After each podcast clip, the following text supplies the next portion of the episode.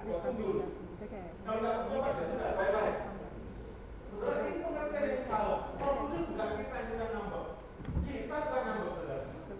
Tapi Roh Kudus bukan Allah, bukan orang yang bukan ngambek. Justru ketika kita jatuh ke dalam dosa, maka Roh Kudus lah yang akan terus menyadarkan kepada kita. Orang yang paling butuh dokter adalah orang yang paling sakit, betul nggak? Jadi kalau Tuhan Yesus, kalau Roh Kudus itu ngambek terus keluar dari kita, masuk keluar masuk keluar. Saudara saya percaya kalau orang berdosa tanpa Roh Kudus gak akan bisa balik lagi saudara. Siapa yang akan mendorong dia? Siapa yang akan memberi kekuatan kepada dia untuk kembali kepada Tuhan? Siapa yang terus bicara sama dia? Orang berdosa gak akan tenang hidupnya. Dia akan terus Roh Kudus kalau dia memang sudah mengalami keselamatan dari Tuhan, dia sudah diselamatkan dari oleh Tuhan, maka di dalam hati dan pikirannya Roh Kudus akan terus bicara. Dia tidak akan pernah berhenti, saudara. Karena dia pernah berkata apa? Aku tidak akan sekali-kali meninggalkan engkau. Amin. Dia terus akan digoyang terus sama Roh Kudus untuk dikatakan engkau kembali, engkau mesti bertobat, engkau salah, engkau berdosa, balik, engkau mesti balik. Saudara itu kalau orang ini sudah diselamatkan, kalau orang ini sudah mengalami Yesus, sudah mengalami keselamatan, hidup lahir baru di dalam Yesus. Bukan ketika dia berdosa terus Roh Kudus ngambek, baik-baik, dia pergi sebentar, ditunggu sampai dia balik baru Roh Kudus mau kembali lagi. Enggak, saudara. Saya percaya orang berdosa tanpa kuasa Roh Kudus gak akan bisa balik sama Tuhan. Amin. Kuasa apa yang membuat dia bisa kembali sama Tuhan?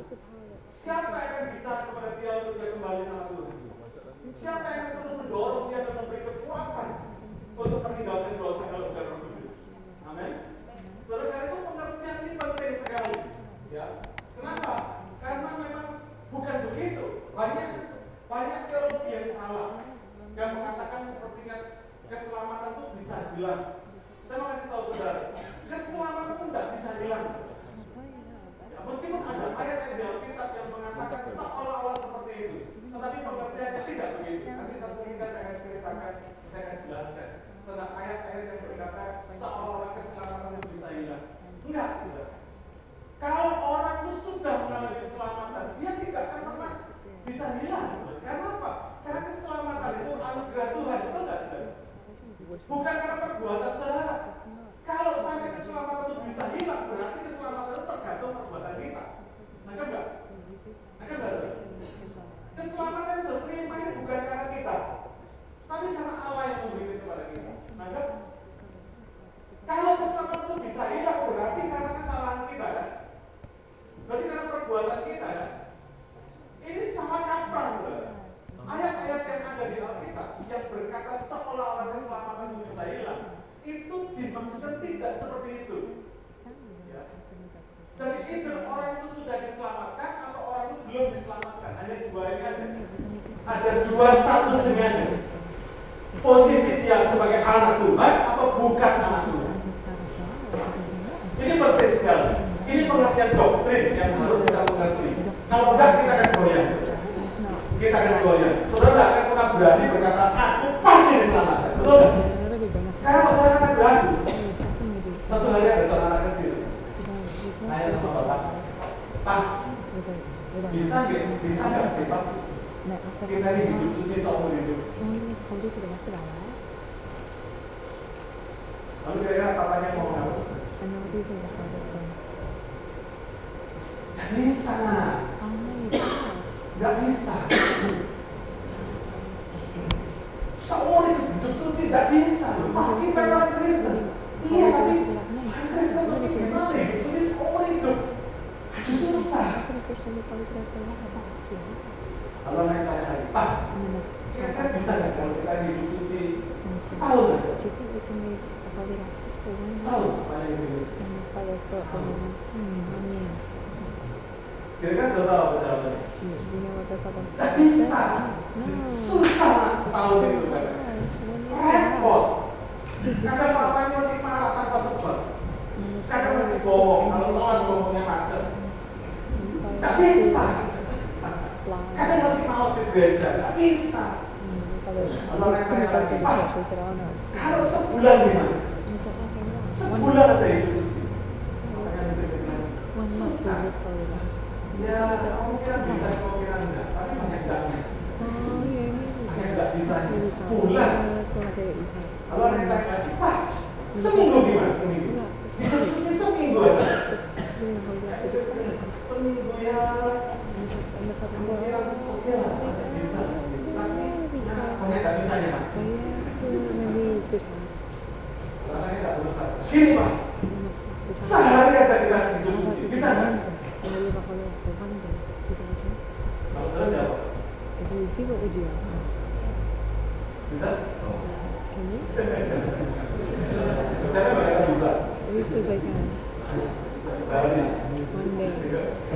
Hebat.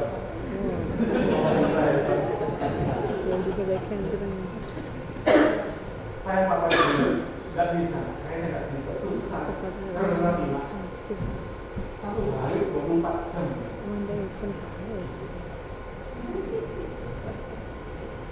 Susah. Kalau saya kayak Pak. Bisa. Hidup. Apa, Pak? Makanya cuma, ah kalau mungkin bisa. Bisa. Kalau begini, kalau Pak, saya akan suci dari jam ke jam. Supaya tanpa hidup saya, suci. Enggak, enggak? Ya. Ini satu hal yang sangat penting sekali. Karena kesucian kita itu kadang tidak bertahan lama, saudara.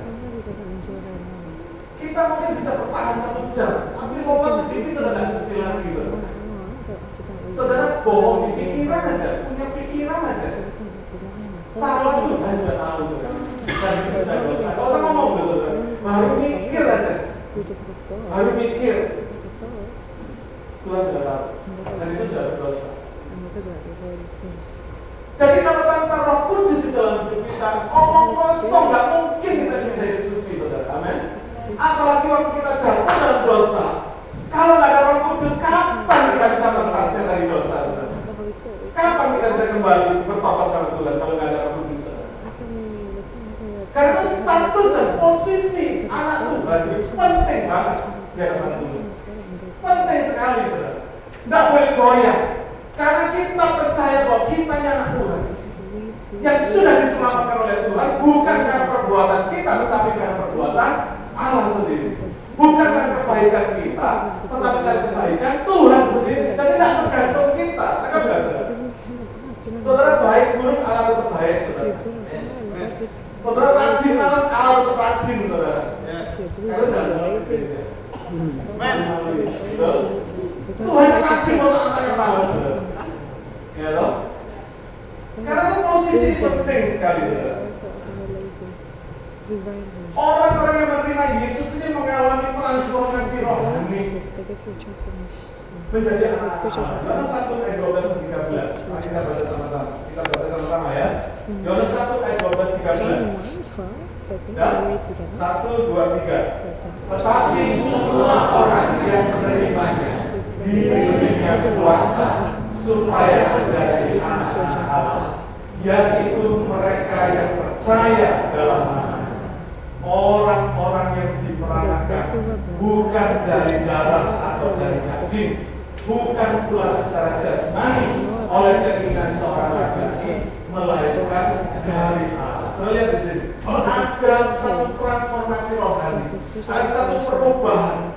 Kalau saudara dulu belum percaya Yesus, saudara belum menerima Tuhan Yesus sebagai juru selamat pribadi saudara, maka kita ini adalah orang yang diperanakan dari darah dan dari daging oleh kemauan laki-laki, betul nggak saudara? Status kita cuma itu aja, manusia jasmani tok titik stop di situ. Tetapi puji Tuhan, ayat 12 berkata, orang-orang yang menerimanya diberinya kuasa, diberi bukan bukan diberi reward, bukan diberi diberi hadiah, bukan diberi kuasa. Kalau reward itu hasil, saudara kerja dapat reward dapat gaji saudara, betul? Karena saudara sudah kerja. Tapi ini anugerah pemberian oleh Allah bukan karena kita kerja apa-apa, tapi karena Yesus yang sudah kerja semuanya buat kita. Karena kalau kita berkata, diberikan kuasa supaya menjadi anak-anak Allah, yaitu mereka yang percaya dalam namanya. Saudara ganti mereka itu saya, yaitu saya yang percaya dalam namanya. Terus ayat 13 sampai orang-orang yang diperatakan bukan dari dari daging, bukan pula secara jasmani oleh keinginan seorang laki-laki, melainkan dari. Terjadi transformasi, ada perubahan yang tadi semula dari hasil karya laki-laki, sekarang dari hasil karya Allah. Ada? Luar biasa. Inilah yang terjadi dalam hidup orang percaya. Ketika kita diselamatkan oleh Tuhan. Orang-orang yang menerima Yesus ini mengalami transformasi rohani, bukan cuma anak orang tua, tapi menjadi anak Allah. Terjadi perubahan nature, perubahan alamnya yang membuat eksistensinya tidak sama lagi.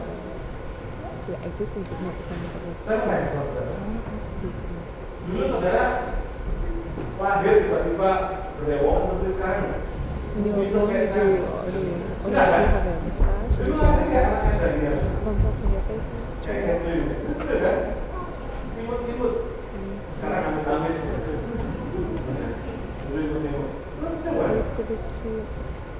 Kan? Kok bisa jadi begitu? Ketika satu sperma ketemu dengan satu sel telur, betul nggak? Bisa nggak kalau sudah sel sperma dan sel telur jadi sigut, jadi bakal baby, bisa nggak dibalik lagi? Jadi sama sel telur lagi, bisa nggak? Saudara hari ini bisa nggak jadi seperti kemarin? Kenapa ada satu transformasi perubahan dalam hidup itu? Karena orang yang percaya Yesus pun sudah bisa sudah. Sekali kita jadi anak Tuhan, kita nggak jadi anak Tuhan beneran gitu loh. Bukan terus hari ini jadi anak Tuhan, salah dosa bisa jadi anak setan, bertobat lagi jadi anak Tuhan lagi, jatuhlah dosa lagi jadi anak setan lagi. Tidak gitu saudara. Nah, nggak maksudnya. Jadi pengertian ini perlu kita mengerti betul supaya kita nggak goyang. Jadi kita ngerti firman Tuhan itu mantap saudara. Karena firman Tuhan berkaitan satu sama lain. Tapi kalau pengertian doktrin kita ini salah, kita nggak akan bisa ngerti firman Tuhan. Bingung semua yang dibicarakan Tuhan di sini bicara bapak kepada anaknya, ngerti nggak saudara? Bukan bapak kepada anak tetangganya, bukan saudara. Tapi bapak saudara kepada anak-anaknya, kan kita mesti ngerti posisi sebagai anak.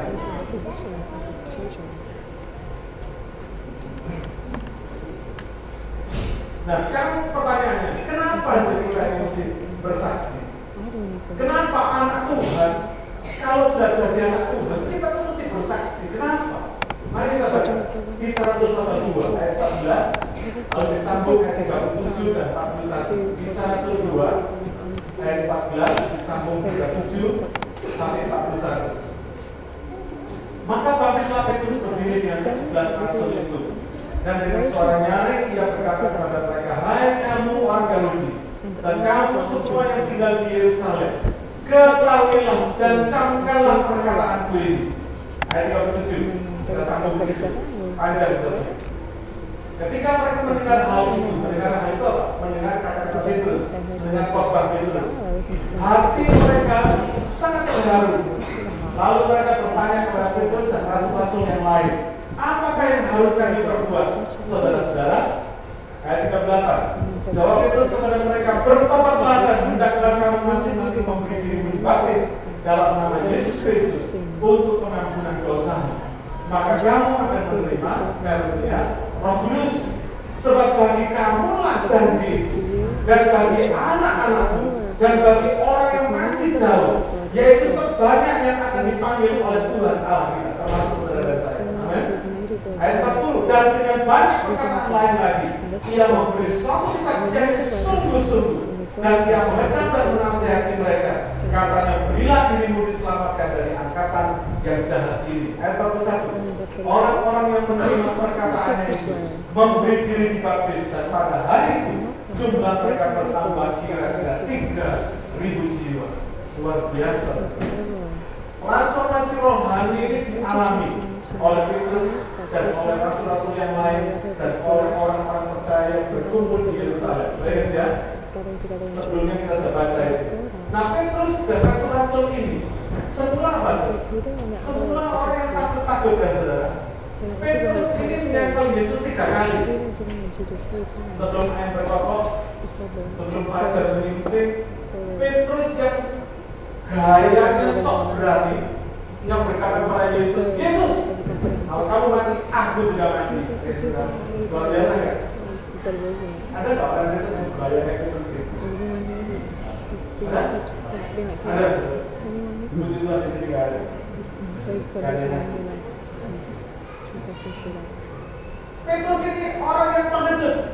Peter was a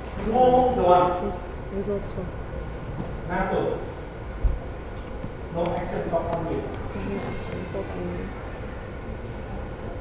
Dia yang paling dekat sama Yesus. Waktu Yesus dimuliakan, dia dibawa sama Yesus. Melihat kemuliaan Tuhan. Transfiguration. He was. He Jesus Tapi dia masih bisa menyangkal Yesus tidak ada. Bahkan ketika dia ketemu sama budak wanita, the bukan ketemu sama saudara di Roma loh, saudara. Budak wanita loh. Budak wanita ngomong, no, dia kan temannya Yesus "Oh, ini. this is Jesus." Dia berkata, no, no, no, And he kok said, nggak "No, kenal, I kenal, don't kenal, know. lari. I don't know. Ini Petrus. This is Peter. Nah orang model kayak begini ketika dia terima roh kudus di salah satu pasal 2 This, when there was dia a- bangkit berdiri dan dia khotbah seperti itu sama mereka. Dan sejak itu, saudara pernah dengar nggak? Pernah ada, ya kita ditulis lagi nggak? Lalu Petrus lagi, the same about Petrus jadi pengecut lagi, Petrus jadi orang seperti Petrus yang dulu lagi. Enggak. Sejak kisah Rasul pasal 2, Petrus ini terus maju sebagai orang percaya. Bahkan ketika dia ditangkap, dia harus dibunuh karena kesaksian dia. Dia berkata begini, kalau Yesus disalib tegak, saya minta disalib berbalik. Kasihan is crucified. Ada transformasi rohani yang terjadi di dalam diri Petrus dan murid-murid ini yang bukan lagi takut-takut dan ragu-ragu lagi, tetapi ada satu perubahan hidup yang dahsyat yang tidak sama lagi seperti. Inilah bukti orang yang diselamatkan. Kalau Roh Kudus turun atas mereka, maka terjadi perubahan hidup yang dahsyat. Demikian juga kalau Roh Kudus turun atas saudara dan saya, akan terjadi perubahan rohani yang dahsyat, saudara. Tidak mungkin saudara akan jadi sama saja sambil nyanyi. Aku seperti yang dulu lagi. Tidak mungkin. Saudara berubah, akan mengalami perubahan yang dahsyat dalam kehidupan ini. Kalau dulu saudara malas ya jadi rajin. Kalau dulu saudara nggak ngerti, mungkin sedikit-sedikit ngomong sekarang jadi pintar. Ada perubahan yang dahsyat yang luar biasa. Tidak jadi sama lagi. Dia berani bersaksi di hadapan ribuan orang. Dahsyat saudara? Semua mereka takut-takut di ruang tempat tertutup, terkunci, takut-takut. Tapi ketika roh kudus turun atas mereka, mereka berubah. Saudara inilah ciri orang yang sudah diselamatkan. Ada perubahan hidup dalam, dalam hidupnya. Ada perubahan karakter. Wajahnya mungkin masih tetap sama, tapi saya percaya karakternya berubah. Amin.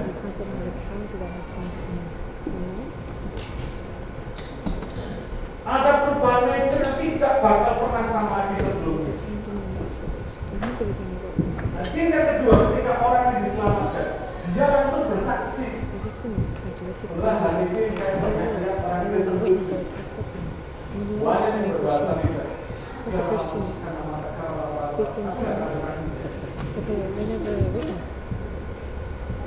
Tidak mungkin orang yang terima roh kudus tidak akan pernah berhenti mulutnya untuk bersaksi. Bukan cuma bahasa rotok yang pintar, enggak saudara. Tapi dia akan bersaksi karena di dalam hidupnya ada kuasa roh kudus. Ada Di dalam hidupnya. Dia tidak berhenti mulutnya untuk bersaksi. Ini ciri yang orang yang sudah diselamatkan. Kalau transformasi jasmani. Mungkin bisa beda setiap zaman. every Dulu papa saudara kalau pakai celana gombor-gombor, ya kan? pakai pakaian pants and yang perempuan pakai jipo mungkin gitu saudara. Saya masih ingat nama saya kalau pakai yang pakai wearing jipo. a bow tie. Tapi kita sudah lain. But where, where do Dulu you zaman kita aja kalau pakai celana mesti rapi, Mm, back in the day, we used to have to Disetrika like, put your percis. lines it. garisnya masih kencang. Lines to be very straight. Tapi anak sekarang jin malah keluar-keluar diri. These days, Ya. Nonton, by nonton jeans and diri. hoses. Satu hari saya ke Berliner Point. Saya lihat oh, ada jeans, dua jeans 12 dolar. Waduh,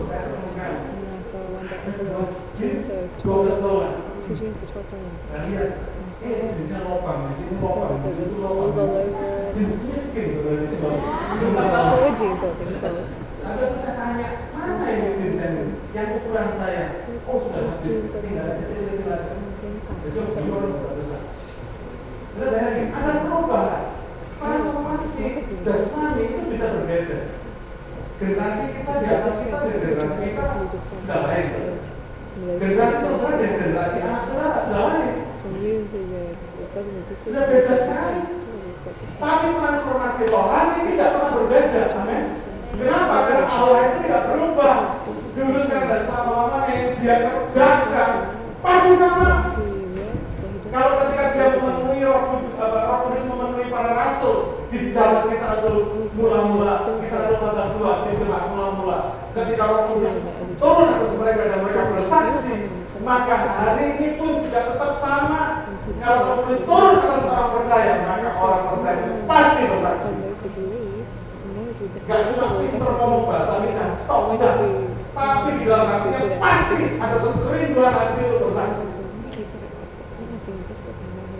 Coba sekarang banyak orang Kristen hari ini cuma Kristen Kristen aja, ngaku Kristen, tapi belum tentu Kristen. Ngaku jadi orang Kristen, tapi belum tentu dia Kristen beneran betul. Karena kalau orang Kristen betul-betul, orang yang sudah diselamatkan Tuhan betul-betul, terjadi perubahan itu di dalam kehidupan. Saudara percaya ada orang yang sudah terima roh kudus tapi malas berdoa? Ada nggak? Nah mungkin roh kudus adalah orang. Mengajar kita berdoa. Bahkan dikatakan kalau kita tidak bisa berdoa pun roh kudus itu akan membantu kita berdoa.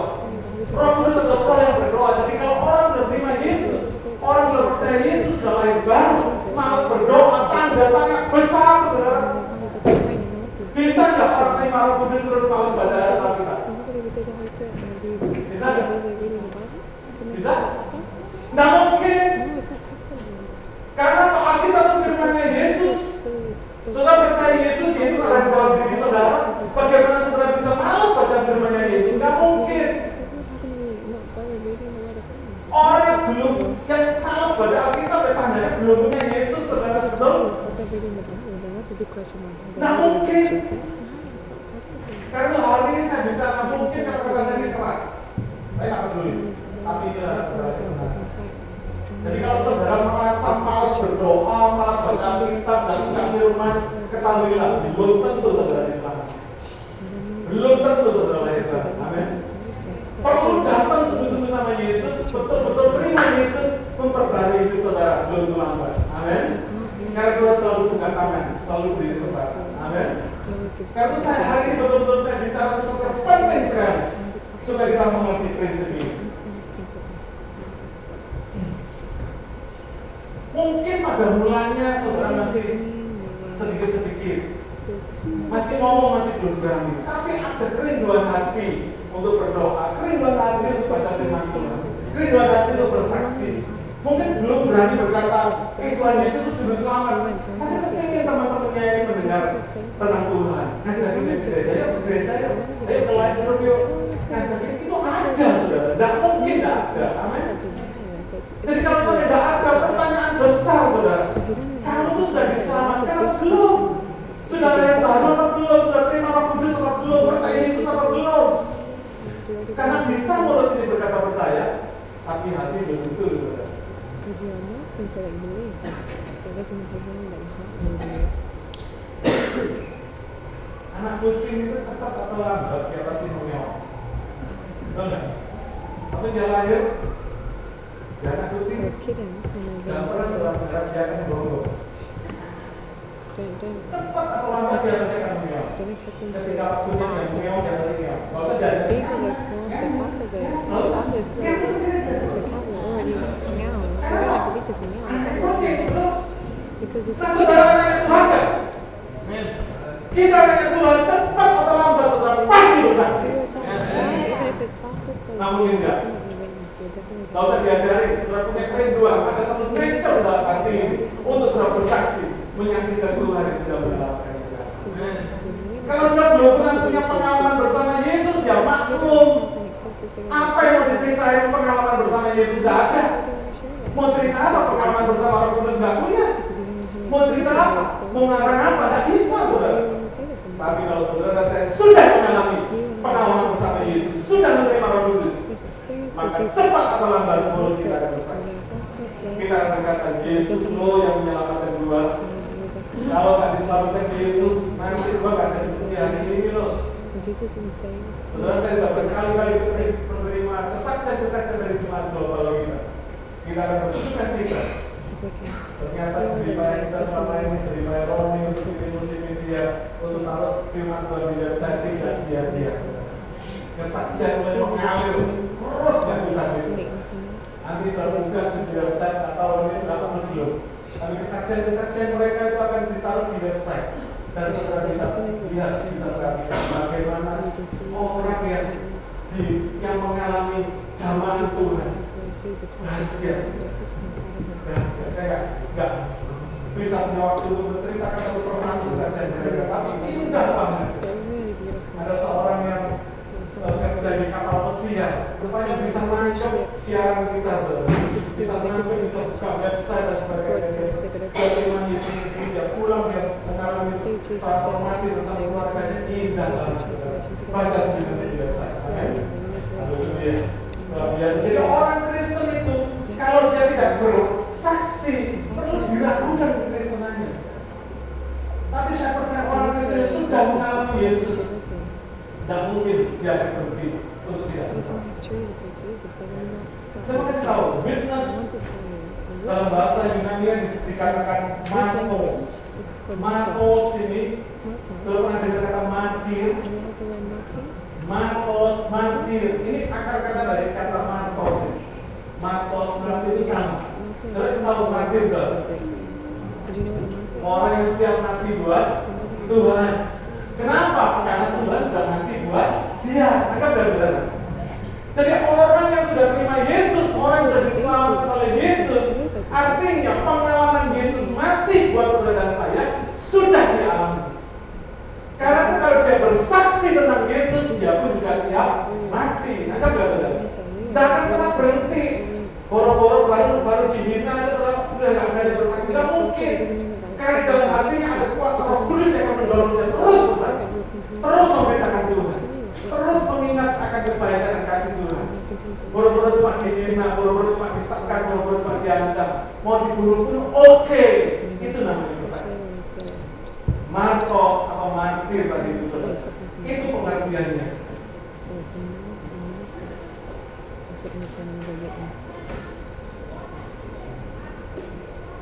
Ada api cinta Tuhan yang membara dalam hatinya selalu ingin bersaksi tentang apa yang sudah dialami bersama Yesus.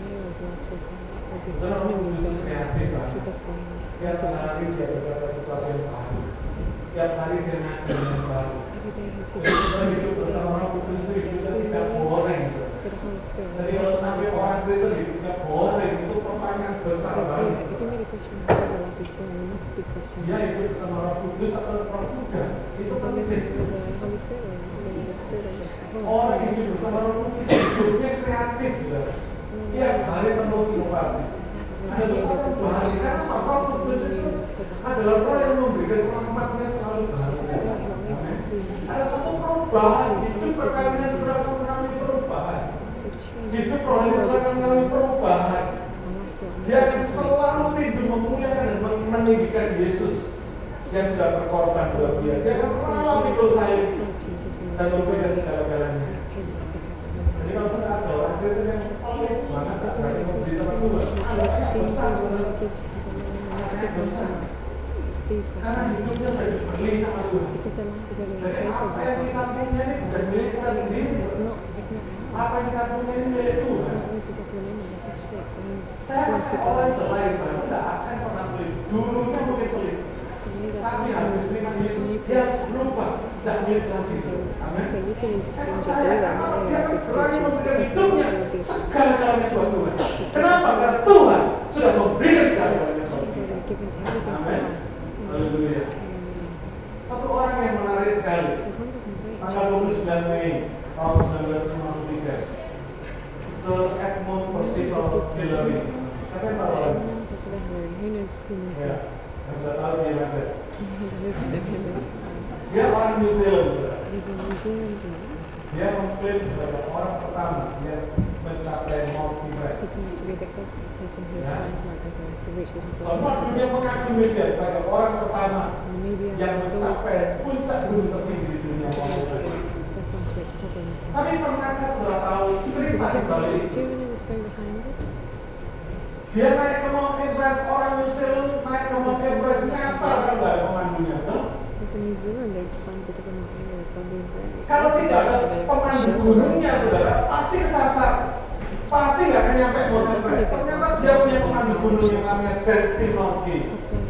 Dia seorang Nepal. Dia disebut sebagai Nepalis Sherpa. Sherpa itu pemandu gunung.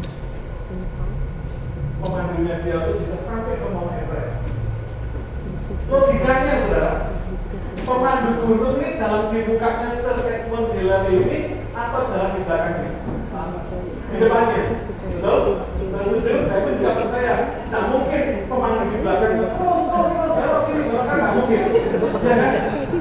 Pasti pemandu dia akan jalan dibukanya. Berarti kalau dia pemandunya Tenzin Norgay ini berarti dia yang harus lebih dulu mencapai puncak Everest, betul nggak? Tapi kenapa kok Edmund Hillary yang dikatakan sebagai orang pertama yang mencapai puncak Everest? Tidak pernah tahu tuh saudara ceritanya. Tenzin Norgay ini orang hebat. Dia memandu gunung. Satu langkah sebelum Mount Everest, sebelum puncak Mount Everest dia berhenti. Sir Edmund Hillary. Dia berkata, Sir, please. Kasihan nggak saudara? Ketika Edmund Hillary sampai, dia tanya, kenapa lu nggak duluan? Dia bilang, no. Kamu bayar aku untuk jadi pemandu. Sampai di sini. Kamu lah yang berhak lima tahun Kamu lah yang berhak untuk menginjakkan kaki pertama di Everest. Bukan saya. Saya ini bawa bayar. Saya ini kamu bayar untuk jadi pemandu kamu lah enggak. Kalau enggak kamu bayar, saya juga enggak mau ke sini kok. Betul nggak saudara? Hebat nggak orang ini? Hebat saudara. Lalu dia berkata, Sir, please. Lalu saya, pun bilang, Orang New Zealand saudara, di New Zealand itu nggak ada gunung yang tinggi. Gunungnya cekol-cekol, kecil-kecil. Pendek-pendek, ketemu sampai di Mount Everest kira apa jalannya gagah? Enggak. Sampai menjejakkan kaki di Mount Everest. Namanya tertulis di sepanjang sejarah orang pertama yang menjejakkan kaki di Mount Everest. Amin. Di belakangnya ada sinorgenya. Tepuk tangan. Saudara, kalau Tenzin Norgay, orang Nepal, dibayar sama Sir Edmund Hillary ini, tahu berterima kasih dan tahu memberi kehormatan buat Sir Edmund Hillary ini untuk mendapat hormat dan kemuliaan sebagai orang pertama pendaki Mount Everest. Masa saudara dan saya sudah dibayar oleh Yesus, kita nggak tahu terima kasih. Halo, halo. Apakah kita tidak berkata, Sir, Tuhan Yesus, please. Amin. Kita sering kali kan enggak, saudara. Kita sering kali mau cari hormat kemuliaan buat kita sendiri. Kalau pelayanan sebenarnya nggak dihargai orang, sudah nambah betul. People walk out. Saudara, kadang kita cari kemuliaan sendiri. Lupa kalau hidup kita itu dibayar oleh Yesus. Kalau orang Nepal tidak kenal Tuhan, yang namanya Tensi Morgan, tahu berterima kasih kepada Edmund Hillary yang membayarnya dia sebagai pemandu gunung. Saudara dan saya ini mesti lebih daripada orang Nepal ini, amin. Lebih daripada Tensi Morgan ini, karena kita sudah dibayar sama Yesus. Kalau Tensi Morgan dibayar dolar, kita dibayar dengan darahnya Yesus, saudara.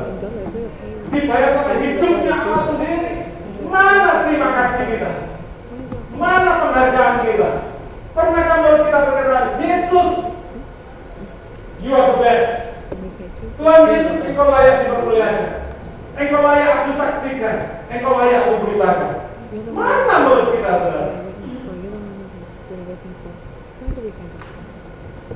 Karena kita mesti malu sama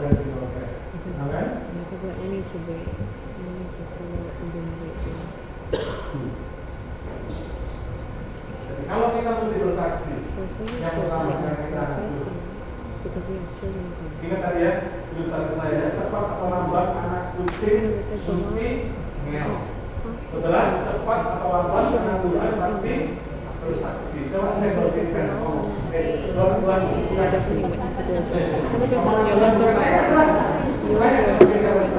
anak Tuhan bukan? Kalau anak Tuhan bersaksi ya. Gitu Hallelujah. Praise God. Hallelujah.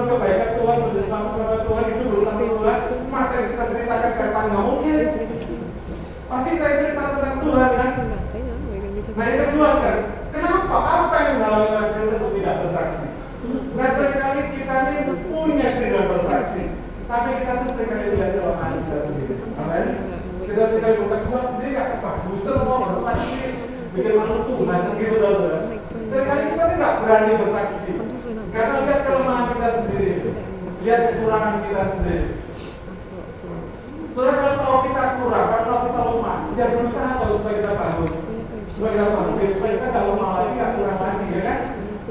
Kalau setahun sudah nggak bisa berdoa, ya belajar berdoa kok. Kalau sudah ngerti, sudah nggak bisa, nggak ngerti Alkitab, ya belajar Alkitab loh. Di CLC tidak ada alasan jemaat tidak tidak bisa belajar, karena saya menyiapkan pelajaran. Amin. Setiap saat Sabtu saya menyiapkan sesi memberikan demonstrasi. Jadi tidak ada alasan untuk jemaat ini tidak seperti firman Tuhan. Bisa belajar kok. Kalau di gereja lain tidak ada pengajaran, ya ngerti saya. Tapi di CLC ada pengajaran. Saya ready untuk ditanya. Kalau saya nggak ngerti, saya paling sering bertanya jemaat. Kalau kita merasa diri kita lemah, kalau kita merasa diri kita kurang,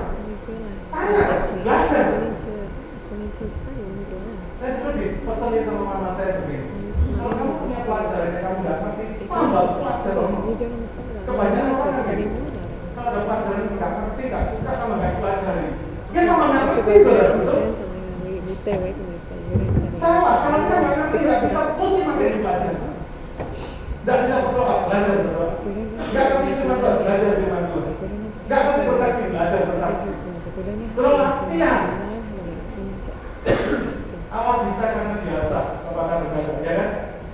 Jadi saudara tanpa terasa, saudara kan biasa untuk bersaksi. Ada satu naluri yang sudah tidak bisa lagi dicegah untuk bersaksi. Ketemu sama siapa aja saudara bersaksi. Daripada gosip mending bersaksi. Tapi kalau gosip kan seru gitu ya. Nanti kalau bersaksi lebih seru lagi gitu. Karena pada ketika saudara bersaksi Tuhan itu ada bersama saudara. Mengurangi saudara, memberi kuasa. Ajaib. Ajaib. Ya, luar biasa sekali. Yang kedua, kalau kita merasa kalau yang pertama kita merasa diri kita lemah, diri kita kurang, kita tidak layak, masih belum kudus, masih belum benar, dan qualified untuk bersaksi. Saya mau siapa sih qualified? Siapa sih yang layak? Oh kita ini diselamatkan bukan karena kita qualified, saved bukan karena kita layak, bukan karena kita benar. worthy, Kita tidak benar, tapi dibenarkan Tuhan. Kita tidak kudus, tapi dikuduskan Tuhan. Kita tidak layak, tapi dilayakkan Tuhan. by God. Jadi kalau kita ini memang seperti itu, We're really ya sudah. Memang kita ini memang tidak layak. Yeah, that means that we're not worthy, isn't it? Merasa tidak layak bukan berarti menghalangi saudara untuk tidak bersaksi. Malah saudara bisa berkata, gue ini tidak layak loh. Gak bisa saudara gue ngomong. Bicara tentang. Yesus, tapi ada dorongan dalam hati yang untuk tidak bisa mulutnya berhenti untuk bicara tentang Yesus. Saya bukan bagusan bukan, tapi Yesus yang memang bagus luar biasa. Amin. Saudara bukan cerita tentang diri kita. Banyak orang bersaksi itu berharap cerita tentang dirinya salah. saudara. Bersaksi kan tentang Yesus, tentang pengalaman saudara bersama Tuhan Yesus, bukan kehidupan kita sendiri. Kalau kadang-kadang orang merasa gagal, punya pengalaman gagal. Dulu saya pernah bersaksi, Pak.